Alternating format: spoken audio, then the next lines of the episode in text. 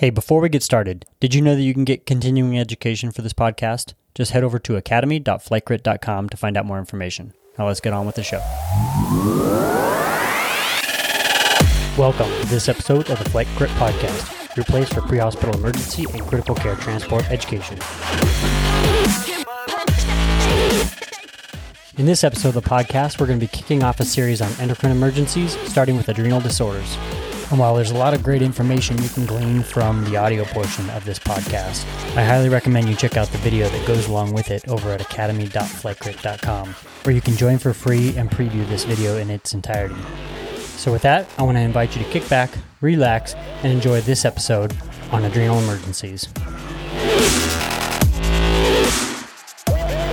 Hello, everyone. Welcome back to another Flight Crit podcast. My name is Hunter, and today we're going to be talking about endocrine and some diseases that go with it. So let's get started. A little bit of AMP to start. Remember, there's two adrenal glands that sit on top of our kidneys. Those adrenal glands have an inner and outer layer, the inner being the medulla, the outer layer being the cortex. The adrenal cortex then has three layers within it we have the zona glomerulosa, zona fasciculata, and zona reticularis. Each of those layers are responsible for releasing certain things that are going to help us diagnose and treat these disease processes. The zona glomerulosa is going to release aldosterone, zona fasciculata is going to release our cortisol, and zona reticularis is going to release our androgens. So we're going to talk, talk, talk about first, excuse me, talk about first the cortisol, and specifically the zona fasciculata. So cortisol is released from messages coming from the hypothalamus and the anterior pituitary gland. The hypothalamus is going to release CRH or cortisol releasing hormone. The anterior pituitary gland will then release ACTH, and finally the adrenal cortex will release cortisol. now, I want everyone to remember that in a good functioning endocrine system, this should always be in negative feedback. The adrenal cortex will release cortisol, which should then tell the anterior pituitary gland and hypothalamus to release less of the CRH and ACTH. This is how it should normally work.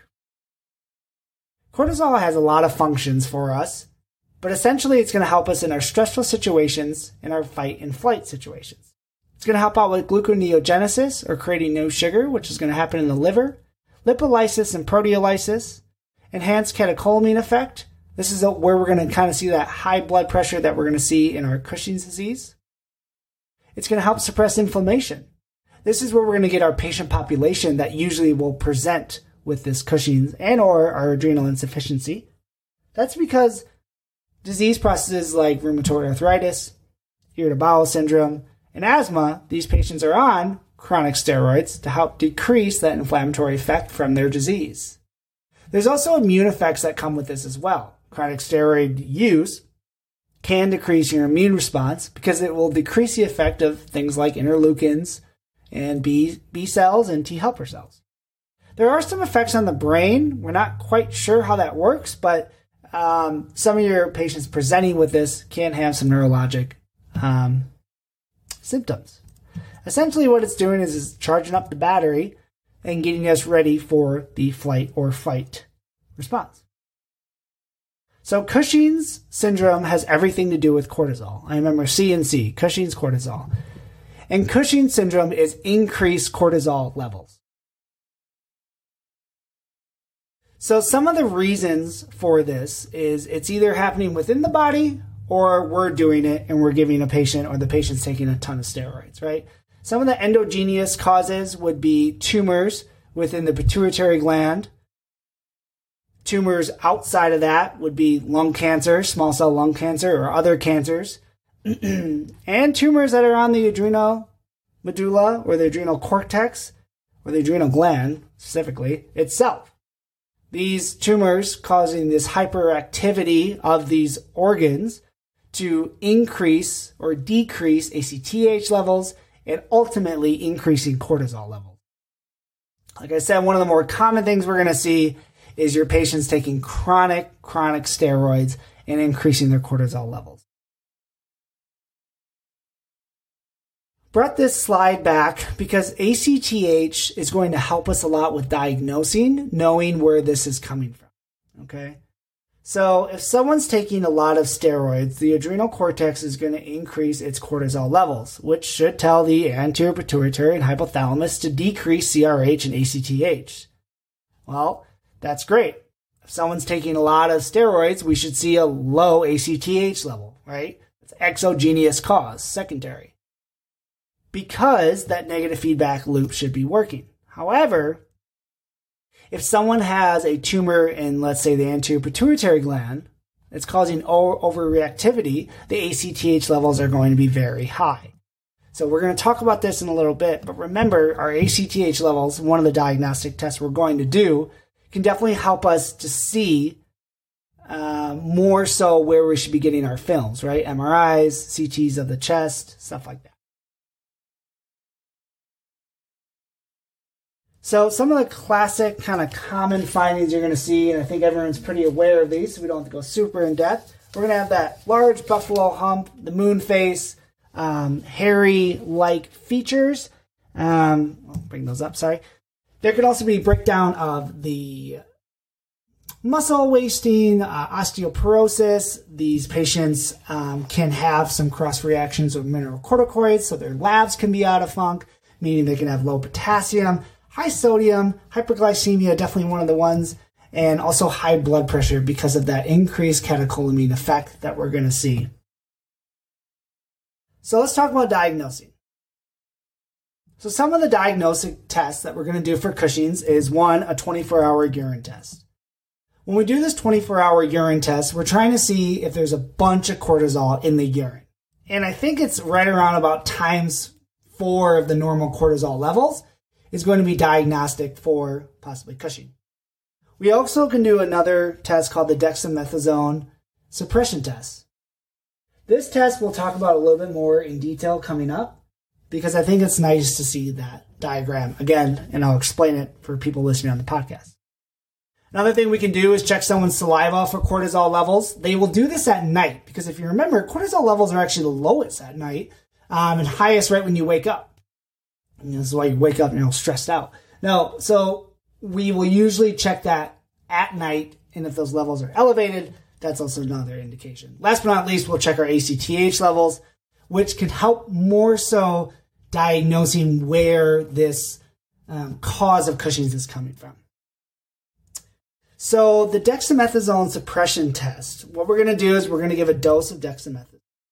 What that should do is it should tell the anterior pituitary gland to stop making ACTH. Okay? Because if we're giving this dose of dexamethasone, should increase our our uh, cortisol count acutely, and that in turn, negative feedback, should tell the anterior pituitary gland to slow down its ACTH production, right?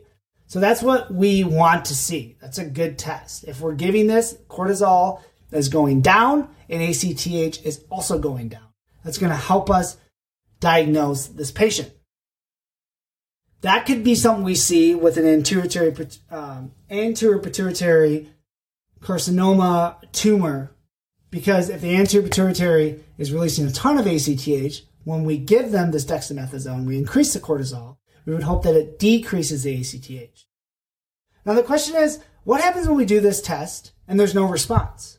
We give the dexamethasone and the cortisol stays the same and the ACTH doesn't really care. Well, that's where we break it down that there's other causes that could be doing it. One of those would be an ectopic cause. So that's a cancer or something outside of this nice loop. Okay. So that could be like lung cancer and other stuff like that. So this guy up here, this, this ectopic like cause is like, I don't care. I don't care about the increased cortisol levels that you just made. I'm cranking out ACTH no matter what. Another thing that we can see is tumors of the adrenal gland itself. If there's a tumor on the adrenal gland, increasing the cortisol is not going to do anything because that's not helping the negative feedback loop. So, again, if we're doing a dexamethasone test, okay, dexamethasone suppression test more like, we should see our cortisol levels go down because we're giving them cortisol. It should decrease our ACTH because of the negative feedback. And that would be a good indicator of an anterior pituitary tumor. And that's one of the more causes of it. Now, if this doesn't work, it can be an ectopic cause, or it can also be um, a tumor of the adrenal gland itself. Well, how do we know which one? That's where ACTH levels come into play. Remember, endogenous causes can have high or low ACTH levels. Ectopic causes like lung cancer and our anterior pituitary tumors are going to have high ACTH levels. Something like a tumor on the adrenal gland, because it's all the way over on the right side here, is not going to have anything to do with increased ACTH levels. So if someone does not respond to this dexamethasone suppression test, then we need to check ACTH levels. If the ACTH levels are high, then we know it's probably an ectopic cause because that is more primary. It's coming before the adrenal cortex, so it's releasing a lot of ACTH. If the ACTH level is low, we know it's more so coming from the adrenal cortex itself because that's all the way at the end.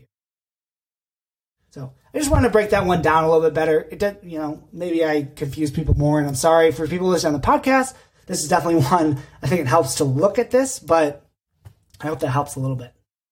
So when we talk about treatment, if this patient's coming more acutely, we're going to focus on some of the metabolic things we need to take care of. So the high blood pressure we might be seeing, um, their labs might be out of whack. We need to take care of that. But we also need to decrease this cortisol fast, and we need to figure out where it's coming from and how we can treat that. Okay. So some of the things we can do is we can give oral medications to help bring that down. And these oral medications are going to be adrenal steroid inhibitors. So one of them is ketoconazole. We can also give metyrapone. These things hopefully will decrease that ACTH level, decrease the cortisol production, because ultimately that's what's causing this high blood pressure, these um, issues with their mentation, um, and some of these labs that we're seeing. So we try and give them that fast, get that on board, um, and then we're trying to figure out where the cause is coming from. That's where, again, we're trying to run these dexamethasone suppression tests and so on and so forth. Um, if that's more endogenous, now if it's an exogenous cause, and that should kind of be proven in their medical history, if they're an asthma patient, rheumatoid arthritis patient, something like that, we try and taper off these steroids. We can't just stop the steroids, okay? If we do that acutely, just be like, hey, dude, stop taking your steroids. What happens over time when they're taking these chronic steroids is they're always having these increased cortisol levels. If the cortisol levels are always high, well, then the anterior pituitary gland is releasing no ACTH. He's like, well, you got it. You don't need my help. Well, the ACTH is what is stimulating that adrenal medulla, I'm sorry, that adrenal gland to release cortisol, specifically the zona fasciculata. If it's not stimulating the zona fasciculata and that adrenal cortex itself, it's going to start to atrophy okay? Because it's not working anymore. And those, you know, if you don't use it, you lose it. So if they're not creating cortisol from the ACTH, it's going to shrink in size. So if you just stop the steroids, what's going to happen? If you just go cold turkey on the steroids, that adrenal fasciculata, okay, the adrenal cortex itself, it has not been making steroids by itself. Now it's really tiny and small and it doesn't have the legwork to do it. So we need to decrease these steroids slowly so as that level comes down, the pituitary gland starts to be like, oh, I got to kick back on. I got to start getting more ACTH and therefore starts priming up that adrenal cortex again. He starts growing back up into a big guy again, and then he can release his own cortisol. So we don't just start stop these people cold turkey. With our Cushing's, however, though, depending on the findings, uh, whether that's MRI or a CT scan. Some of these patients are going to need surgery. Um, uh, some of the things they can do is take out the adrenal gland and then surgery on the parathyroid itself. Next, we're going to be talking about. Won't work anymore. We're going to be talking about the zona glomerulosa and specifically aldosterone. That's what we're going to talk about our adrenal insufficiency our primary in adrenal insufficiency or Addison's, and then our adrenal crisis. So, aldosterone, there's a lot of different things for us. So, aldosterone is primarily um, told to increase or decrease for different reasons than our cortisol. Cortisol is going to listen more to ACTH, whereas aldosterone is going to kick in with high levels of potassium and then also from angiotensinogen 2 or that renin uh, the RAS system. So a little bit two different reasons for them to turn on. Now remember with Cushing there is some cross reactivity with mineralocorticoids from our cortisol, but I want you to remember that the triggers are a little bit different for these two. So aldosterone does a lot of things for us. Okay, it's going to work more in the collecting ducts um, within that loop of Henle. Some things it's going to do is going to help reabsorption of sodium, and then it's also going to kick potassium into the urine. So it kicks on that sodium potassium pump. Okay, as the sodium comes in due to osmosis, we're also going to get a lot of nice water to come into the blood vessels as well. So it's going to reabsorb that sodium and water, help out increase the blood volume, and then kick out the potassium into the urine. It also has some nice effects with bicarbonate and hydrogen. Okay. It's going to help reabsorb the bicarbonate into the blood and then waste out that hydrogen into the urine. So it definitely has effects on our pH and it's going to help a little bit with that buffering system. So if you remember all these things that it does, okay, it will help you understand when we have adrenal insufficiency or an adrenal crisis. So it's going to increase our blood pressure. It's going to increase our sodium. It's going to decrease our potassium. And it's going to increase our pH level. When we look at adrenal insufficiency, now we're going to talk about primary and secondary, but I just want you to think overall adrenal insufficiency is going to decrease our levels of aldosterone, cortisol, and androgen levels. Some of the causes are primary and secondary. Our primary causes are usually going to be our autoimmune, our TB, our AIDS, hemorrhage of the adrenal gland, um, and other things like that. When we talk about primary adrenal insufficiency, we're talking about Addison's. They're kind of the same thing. Addison's is primary adrenal insufficiency, an autoimmune disease, TB, something causing deficiency of that adrenal gland. Secondary is usually going to be our chronic steroid use. These are people that are taking chronic steroid for inflammatory like reasons. Sometimes people are getting steroid injections for pain. Um, and uh, recently, they've been saying that uh, chronic opioid use um, can also have an effect on it as well. I kind of want to skip forward and I want us to look at more primary versus secondary because if we understand primary versus secondary, it's going to help out a lot with understanding how the diagnosis works and understanding the labs and treatment and everything like that. So remember, in the adrenal cortex, we have the zona glomerulosa, zona fasciculata, and zona reticularis. The cortisol, like I said, is going to be stimulated differently with ACTH rather than the zona uh, glomerulosa or aldosterone is going to be stimulated more from potassium and angiotensinogen 2. Primary effect, we are talking about the adrenal gland itself. Something is attacking the adrenal gland. Okay. So the adrenal gland itself is depressed. Everything the adrenal gland does is depressed. So our aldosterone, our androgen levels, our cortisol levels, all that is going to be depressed. So autoimmune, TB, AIDS, all these things, when it's a primary issue, the entire adrenal gland, everything that makes it up in that cortex is depressed. So because of that, when we're not releasing our levels, specifically cortisol, what happens is the ACTH levels increase. Why? Well, the adrenal cortex isn't doing its job. So because it's not releasing what it's supposed to, the anterior pituitary is knocking on his door and saying, Hey, I'm giving you all the ACTH in the world. Why aren't you doing what you're supposed to do? So in our primary, we're going to see high levels of ACTH, high levels of ACTH, but our cortisol, our aldosterone, other things like that are going to be low. Because our ACTH levels are high, ACTH also, to make it more complicated, works on melanocytes.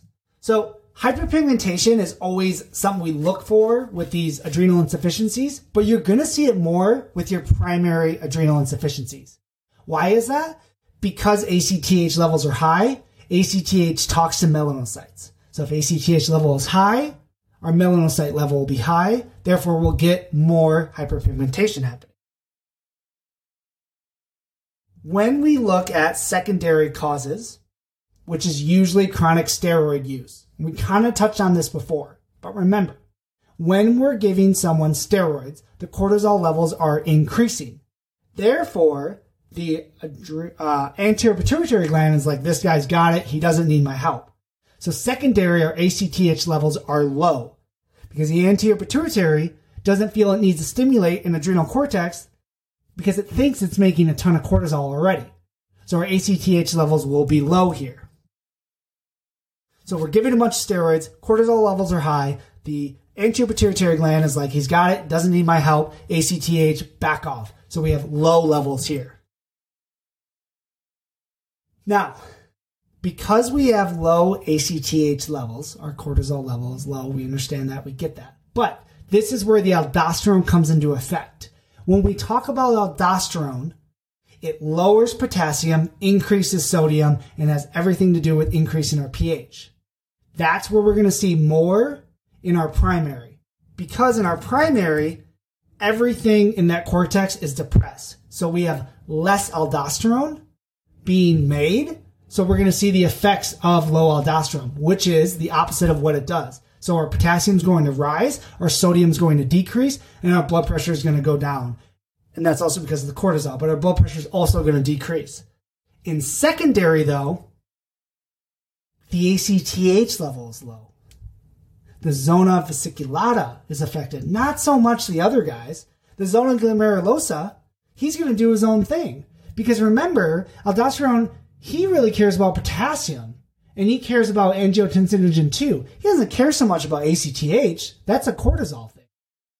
So remember, in our primary, everything is low coming from the adrenal cortex. Everything is low. Sorry, people for watching the video. I'm going back and forth to kind of show you. Everything is low. Aldosterone or cortisol or androgen levels are low. That's why the aldosterone effect, the potassium, the sodium, the pH is much more going to be caught or happening here in the primary effect. ACTH levels are high because the adrenal cortex is not doing its job. The anterior pituitary, anterior pituitary gland feels that it needs to release more ACTH to help it do its job. In secondary, we've been taking a lot of steroids, so the anterior pituitary gland is convinced that the adrenal cortex is doing its job just fine, so it backs off. So our ACTH levels lower but it's more ACTH levels. It's not the whole adrenal cortex that is diminished and dying. This is not an autoimmune thing that's attacking it. This is us tricking the body in raising our cortisol levels, therefore decreasing our ACTH. But remember, aldosterone does not care about the ACTH as much. So our hyperkalemia, hyponatremia, and our pH issues, we're not going to see as much in our secondary causes, people taking chronic steroids. We can, there's definitely effects, but I want you guys to understand the, the primary and secondary. Now, what I was thinking is with these guys taking chronic steroids and their ACTH levels are crap, why don't we just give these guys ACTH? Well, the same thing happens again. If we're not stimulating that adrenal cortex, what happens is it starts to atrophy because it hasn't been being stimulated by ACTH from the anterior pituitary gland. So we can't just give it ACTH and hope that it works. We need to give that guy time. So that's where we're trying to taper these guys off. And it's usually what happens here is the patient's been taking a lot of these steroids and then they just stop them. And then they get sick from something. And that stressful situation is requiring cortisol and we can't give it. Because now that adrenal cortex is atrophied, it's atrophic, it's nice and small, and it hasn't had ACTH in, a long time. So we can't just give them ACTH. This takes time. That's why both these patients just need steroids. They need steroids. That's what's going to help them in these adrenal insufficiencies and these adrenal crises. Now, again, you're probably not going to do, be doing primary or secondary if your patient comes in and they're crashing, their, their uh, blood pressure's low, and a lot of other stuff is happening. But it's good to remember these things when you're trying to decipher primary and secondary. Again, the hyperpigmentation is not so much an effect with secondary. Why? Because remember, ACTH talks to melanocytes. In secondary, ACTH is low, therefore melanocyte production is also low. We will not see that hyperpigmentation on people's palms or within the gums as much in secondary than we will see in primary. And this is just to show the adrenal cortex is going to atrophy and get smaller. Okay, moving forward. So I just want to, for people that are watching and people that are listening, I want to compare primary and secondary. So in primary, ACTH levels are high. Remember, the adrenal cortex is depleted. It's being attacked. It's not releasing. It's not doing its job. So the anterior pituitary gland is like, dude, you need to wake up. So ACTH levels are high. In secondary, because we're giving someone steroids, cortisol levels look good. We think they look fine. So naturally over time, the anterior pituitary gland lowers its ACTH. So primary high ACTH levels, secondary low. Potassium, more of an issue, well, hyperkalemia that is, more of an issue in primary because the aldosterone is depleted in primary. Okay, so because of that, there is less aldosterone, so there's no secretion of the potassium into the water. Potassium is building up in the blood. In secondary, this doesn't happen as much because the issue is with the zona fasciculata rather than the other issues. Pigmentation, we're going to see more in primary because high ACTH talks to the melanocytes. So more hyperpigmentation in primary. All right, we will go back now to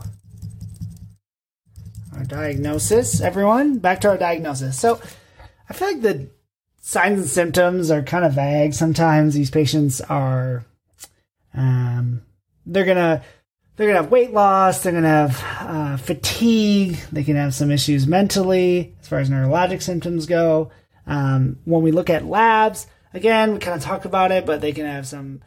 And, and I'm talking about the adrenal insufficient patient right now. Not quite, which is adrenal crisis, but we're not in the adrenal crisis portion yet. So these are just the guys that have some insufficiency. So potassium can be low. They can have. I'm sorry, excuse me. They can have hyperkalemia, hyponatremia. Uh, blood sugars can be low. Um, just kind of some vague signs and symptoms, and some of these labs can be out of whack. One of the ones that I think sticks out pretty well is eosinophilia. So in a normal stressful state, when someone has an infection or trauma or whatever, your cortisol level should increase. And this is the normal person that doesn't have an endocrine issue at the at the moment. When your cortisol levels increase, it should decrease your eosinophil count. Okay, so your eosinophil count should be low.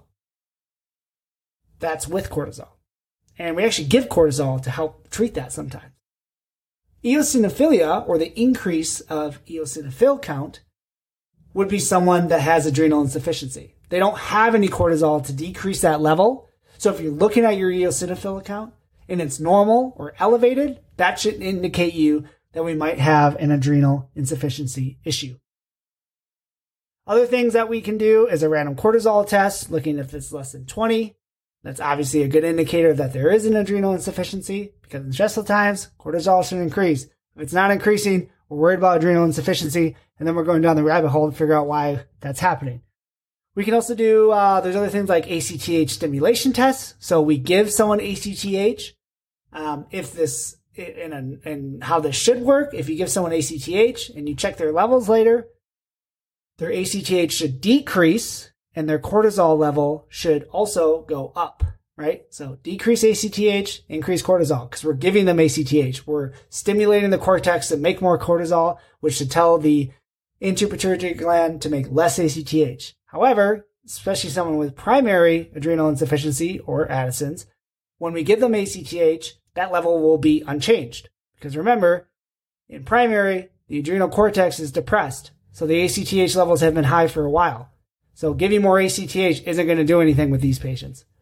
Okay? And the cortisol level will be unchanged because they've already, the, the ACTH levels have been elevated for a while. So why would giving ACTH help them at all? So definitely see, something we can see with our primary patients for sure. Went skipped ahead. So kind of the things we see with treatment um, with people with adrenal insufficiency especially if they have primary adrenal insufficiency and all their levels are depleted, well, they need those levels sometimes for the rest of their life. So these people need aldosterone, they need cortisol, they need androgens. They need this supplemental um, because they're not making it anymore. The other thing to watch out with these adrenal patients, especially if they're um, known adrenal patients that have adrenal insufficiency, is they're definitely going to need steroids for stressful times in their life. So we preemptively will treat them before surgery um, and other stuff like that because that puts stress on the body. The body's not able to make cortisol for that stressful time. So um, sometimes those patients need cortisol um, before those stressful times. Patients with secondary, um, it's it's tricky. It's kind of a balancing act. I think a lot of this needs endocrine involvement. Um, some of these patients uh, need the steroids if they've stopped them, or they were trying to wean them off the steroids. But it's a balancing act because the steroids they need for the inflammatory process, but it's also causing issues with the endocrine system. Um, so it's definitely a, a, balancing act with that as well. Uh, treatment with the adrenal insufficient patient, again, kind of as far as symptoms go, we're going to treat our potassium, our sodium, um, and our sugar as we would. Um, and that's not quite the emergency until we get to the fun part, which is the patient with uh, a adrenal crisis. So, adrenal crisis patients are difficult. I think uh, thinking endocrine um, is always something that we tend to forget, but it's uh, good to keep in the forefront of our brain when these patients come in, um, because these patients present very much like a distributive or a septic shock. Uh, so it's helpful, uh, definitely knowing patient history with this. If you see a patient that's been on chronic steroids, a patient that's known adrenal insufficiency, that's definitely going to help uh, guide your treatment. But the patients that you don't know, and they're just coming off a 911 call and they're very altered, low blood pressure, they look like septic shock, maybe they have a fever. Um, these patients tend to get treated like septic shock. So they're going to get fluids, they're going to get pressors, they're going to get broad spectrum antibiotics and looking for a source of infection. The issue with these adrenal patients that are um, compromised is you'll notice a lot of times the fluid and the pressors aren't working like they should be. They're not having this response to the pressors, and you're going up on your pressors quickly. You're adding secondary pressors, and they're not responding to them um, as quickly as you would like. When you're looking at the labs for these patients, we've talked about them, but these people in adrenal crisis can sometimes have the hyperkalemia they can have hyponatremia. They can have really low blood sugar. So you're starting a dextrose drip, um, D5 with normal saline, um, and trying to treat those uh, symptoms while you're also trying to keep their blood pressure up and stuff like that. Again, some of the other, those labs aren't always super helpful, I don't think, because we kind of just showed that they don't always have the high potassium. They don't always have those issues. Um, so I wouldn't, I, I don't know if, I don't know, and this is all personal throughout this lecture. Um, I should have said that before, but it's all personal uh, opinion here. Um, I don't know if they're always. I don't know if it's always great to rely on the labs because the labs can always change depending on why they're having adrenal insufficiency. But the biggest thing is these patients are getting steroids, whether it's secondary, primary or secondary. These patients need steroids, so they're usually going to get the um, steroids. to be 100 milligrams that 100 milligrams is going to usually um, be repeated every eight hours, and that's going to be of the hydrocortisone. The only caveat to giving hydrocortisone is if they're trying to do a suppression test or something like that. That's probably not going to work. If they're trying to diagnose this patient with like primary aldosterone deficiency or Addison's, and you smoke them with a bunch of steroids like hydrocortisone, well, and then they go up, to the ICU or something and their steroid level is high after the test, well, it's because of all the hydrocortisone. So sometimes if you give dexamethasone, that doesn't interfere with the test as much. Um, so I think that's appreciated if they're trying to do a stim test, um, giving dexamethasone or, or, over hydrocortisone. However, hydrocortisone is going to have some nice cross reactivity with mineralocorticoids. So it's going to help out that aldosterone effect as well, especially if this is a primary um, uh, deficiency in the endocrine system. So, uh, kind of uh, trying to figure out which one to use. Either one, this patient needs steroids uh, moving forward. If this patient's a known adrenal insufficiency, if they're a known Addison's patients, I don't think it matters. You can give them the hydrocortisone because they've already been diagnosed. Uh, so go ahead and hit them with the, uh, I think the hydrocortisone is, is going to be fine in those patients. Um, and then I think kind of moving forward, these patients are kind of treated like your shock like patients. We're going to give them fluids. They're going to get pressors. Hopefully, if this isn't an adrenal insufficiency and we're giving stress dose steroids, we should see um, the patient turn around pretty quick. Uh, we should start to see the pressors work well and they should have a good response to it. If they're not responding and you're giving them steroids, Um, I think that's kind of where a differential opens up. If this is maybe a cardiogenic shock or a different shock that is not responding to the steroids, it definitely is not an adrenal insufficiency. It could be something else. Um, also, as far as the hypoglycemia goes, you're giving these patients steroids. Hopefully, their sugars start to come up, so you do not have to keep them on that drip forever. But um, in my experience, these patients uh, can turn around pretty quickly. Um, if there is an adrenal insufficiency and they're getting the steroids they need, then they should turn around pretty quick. But I think this refractory shock to pressors, fluids, uh, hypoglycemia, and the other labs that we kind of talked about should kind of cue you in that maybe we do have indeed a adrenal issue. That's about all I have, guys. I know was a lot of information at once. Um, feel free to reach out, ask any questions you want. People listening on the podcast, I think this one's definitely helpful to see the visual effects of this one as well. And um, hopefully, this helps you guys. Take care. That's all we have for this episode of the podcast. We sure hope you enjoyed it. I want to invite you to head over to academy.flightcrit.com to check out the rest of our courses. And remember, education is good, but excellence through collaboration is much better. Stay safe and live well, and we'll catch you on the next episode of the Flight Crit Podcast. Bye for now.